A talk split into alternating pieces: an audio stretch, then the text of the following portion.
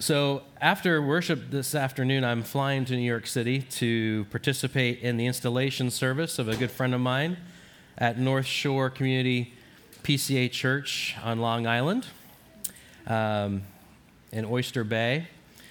And this was the first church planted by Redeemer uh, New York City uh, many years ago.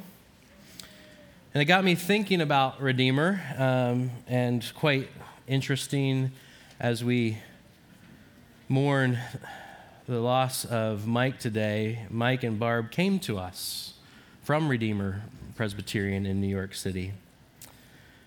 Many of you know that this past summer, Tim Keller, the longtime pastor of that church, passed away. When he was sent to New York in 1989 by our denomination to plant Redeemer, most people thought he was crazy.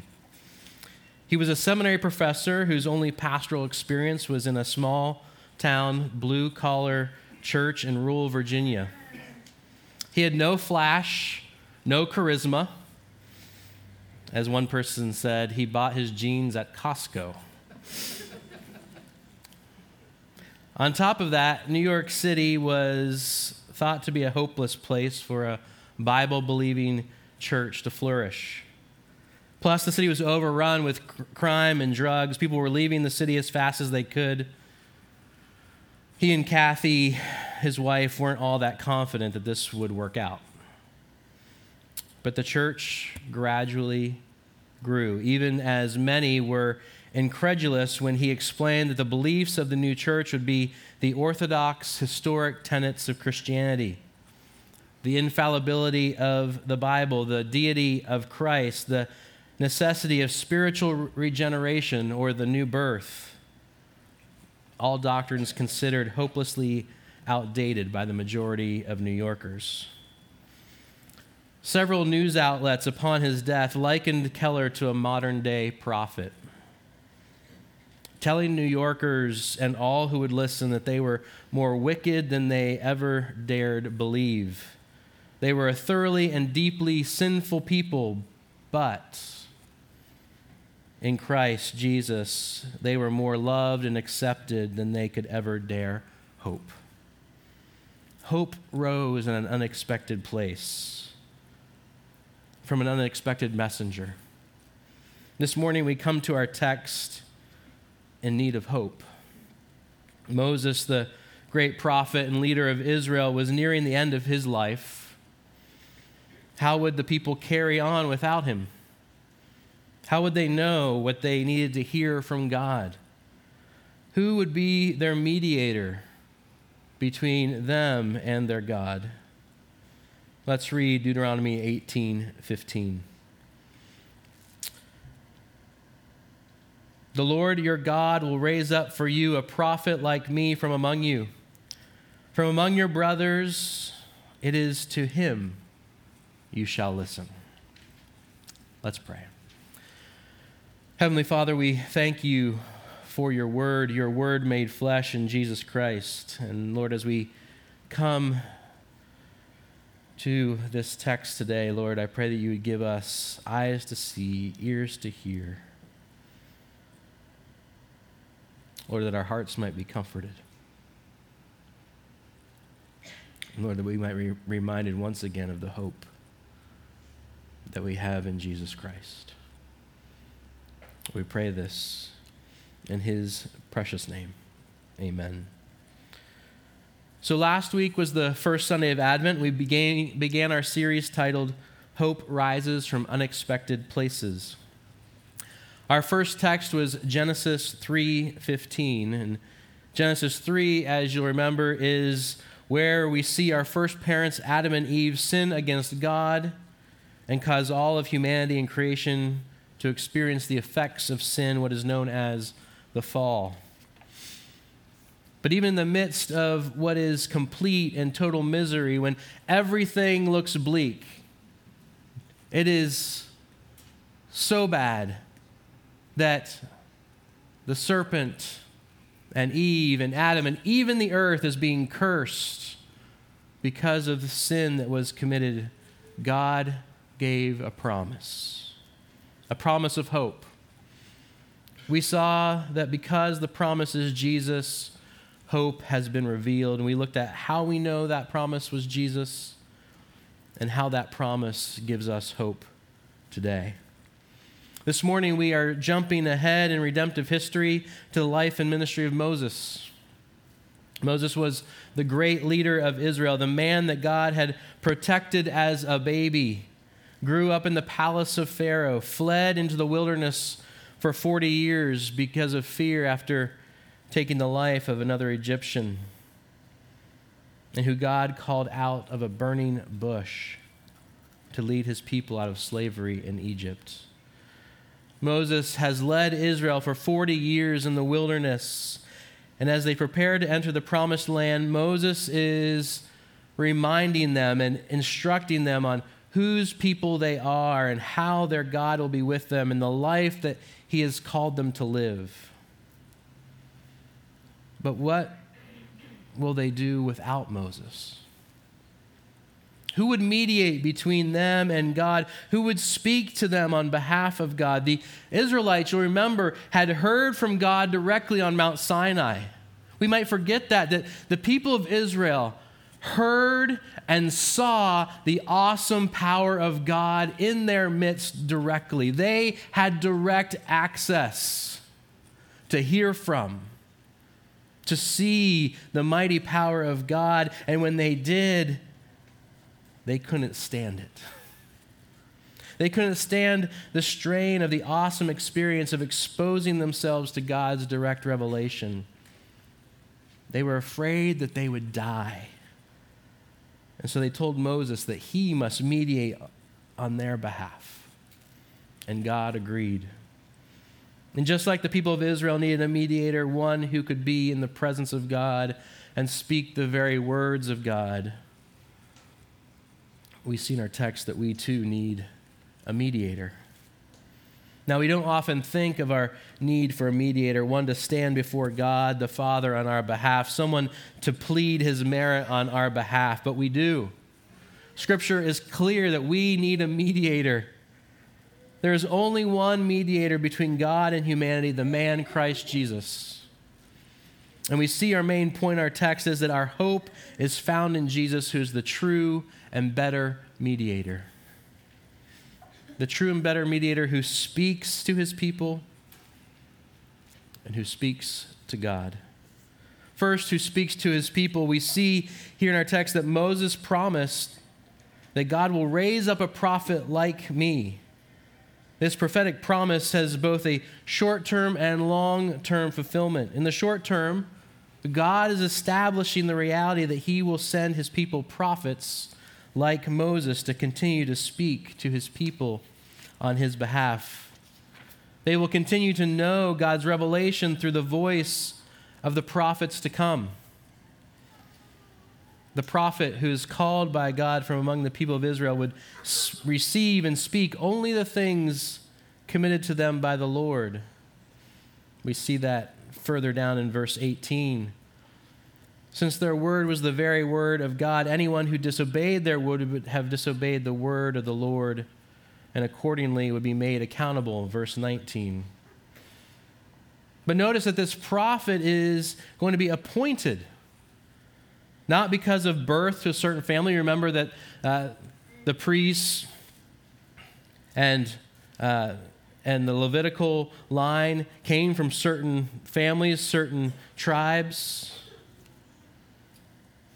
But the prophets would not come from a certain family. They wouldn't be elected or appointed by the people to this task. No, God would raise up prophets for his service by directly calling them. This prophet is to be like Moses and the gospel writers, inspired by the Holy Spirit, give us a clear picture of one like Moses in the person of Jesus Christ. We read earlier from the book of Acts this understanding that Jesus was the prophet that Moses had foretold. The apostles, as they, uh, or the, the uh, uh, gospel writers, as they write the gospels, inspired by the Holy Spirit, gives a clear picture of one like Moses in the person of Jesus Christ. His early life follows the storyline in many ways of the Israelites and Moses. Not only is he like Moses in the fact that he was rescued from a decree to kill all newborn boys, but he left his father's throne to be among his people. He led them out of slavery to Satan, sin, and death, as Moses led the people out of slavery in Egypt, and he brings us home to the promised land of his father's kingdom. You see, the, the gospel writers and being inspired by the Holy Spirit understood, as we read in Acts, that this, Jesus, was the one that Moses had prophesied about. The New Testament writers make this connection for us so that we know that this is the prophet of all prophets, or the prophet par excellence, the one who we must listen to, the one who speaks to us the very word of God and calls us to repentance and new life. This Jesus is the one, truer and better Moses, who we are to listen to the one who speaks to us the very word of God and calls us to repentance and new life. And as important as it is the one who speaks to us the word of God, as important as that is, as important as it is to have Jesus as the final prophetic voice of God, we also need someone who will speak to God for us. You see, Moses and Joshua, Moses and then Joshua after him, served as a unique kind of prophet. Not only did Moses speak the word of God to the people, but he also functioned as what's known as the covenant mediator. He stood between God and his people. He advocated for the people of Israel even when they didn't deserve it, which was all the time. When they turned away from God, what did Moses do? He pleaded before God on their behalf. Pleaded that God would not leave them. He pleaded not on his righteousness, not on the righteousness of the people of Israel, but he pleaded on the righteousness of God himself. And while Moses had this intimate relationship with God, able to be in his presence, able to plead on behalf of his people, even Moses was limited in the, his ability to mediate on behalf of the people before God. Remember, God had to hide Moses in the cleft of a rock when he passed by so that his glory would not destroy Moses. As Moses fulfilled the uh, office of prophet as a mediator between God and his people, we need a mediator who will not fail, who will not die, who is mediating between God and his people every minute of every day. And here we see Jesus Christ, the prophet like Moses, yet greater than Moses and all the prophets combined. The true and final mediator between God and man is Christ Jesus. As the Westminster Confession of Faith states in question 36 Who is the mediator of the covenant of grace? The answer the only mediator of the covenant of grace is the Lord Jesus Christ. You see, this is where our hope truly lies. As much as we need to know the Word of God given to us by the prophets, as much as we need to know the Word of God, communicated to us by the prophets, by Christ Himself, by the apostles.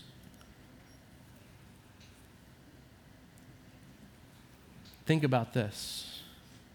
We are not the only world religion that claims to have some great prophet or prophets that give a revelation about God.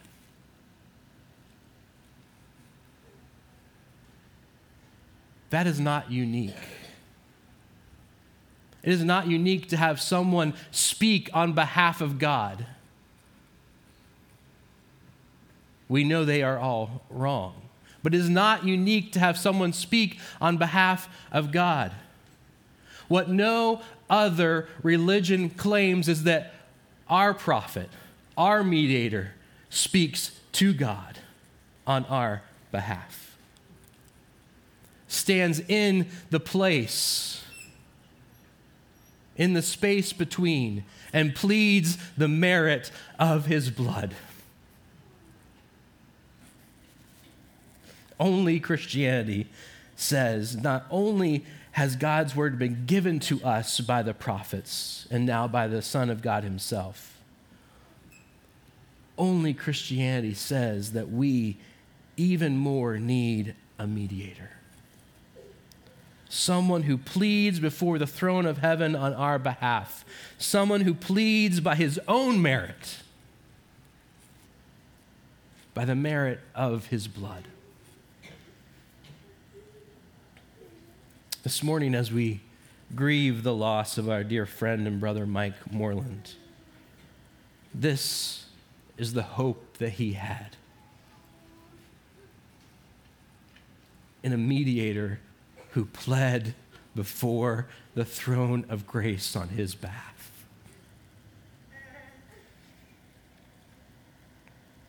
This is the hope that he had, and the hope that we have as we mourn. We too, as we mourn, have this same hope that Jesus came, lived, died, rose again, and is coming again. And in the meantime, as he awaits to come again to make all things new, he is renewing us by the Spirit as he intercedes on our behalf. As the mediator of the covenant of grace, pleading before his heavenly Father. This is my this is your son. This is your daughter, in whom you are well pleased.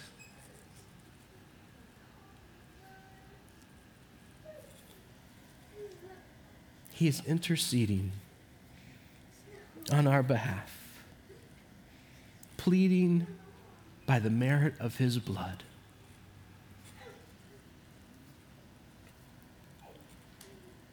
I'll conclude with what Matthew Henry says about this verse. He says, Jesus is the light of the world. John 8 12. He is the word by whom God speaks to us. John 1 1. In his birth, he came from among his people. In his resurrection, he confirmed the truth of his word. And now his word goes forth to all the world. This prophet has come, and we are to look for no other. He speaks with fatherly affection and divine, and divine authority. Whoever refuses to listen to Jesus Christ shall find it at his peril. Woe then to those who refuse to listen to his voice, to accept his salvation, to yield in obedience to his word. But filled with hope are those who trust in him and obey him. He will lead us in the paths of safety and peace until he comes again and brings his word to perfect fulfillment in the land of perfect light, purity, and happiness. Let's pray. Heavenly Father, we thank you for your word, your word made flesh in Jesus Christ. The true and better Moses, the one who mediates on our behalf, who speaks the merit of his blood before the throne of grace.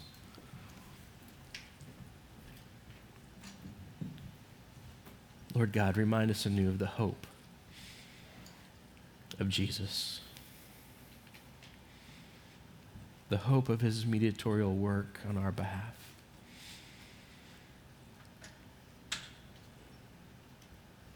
The hope that even now he stands before you, interceding for us, awaiting his return to set all things to right. We pray this in Jesus' name. Amen.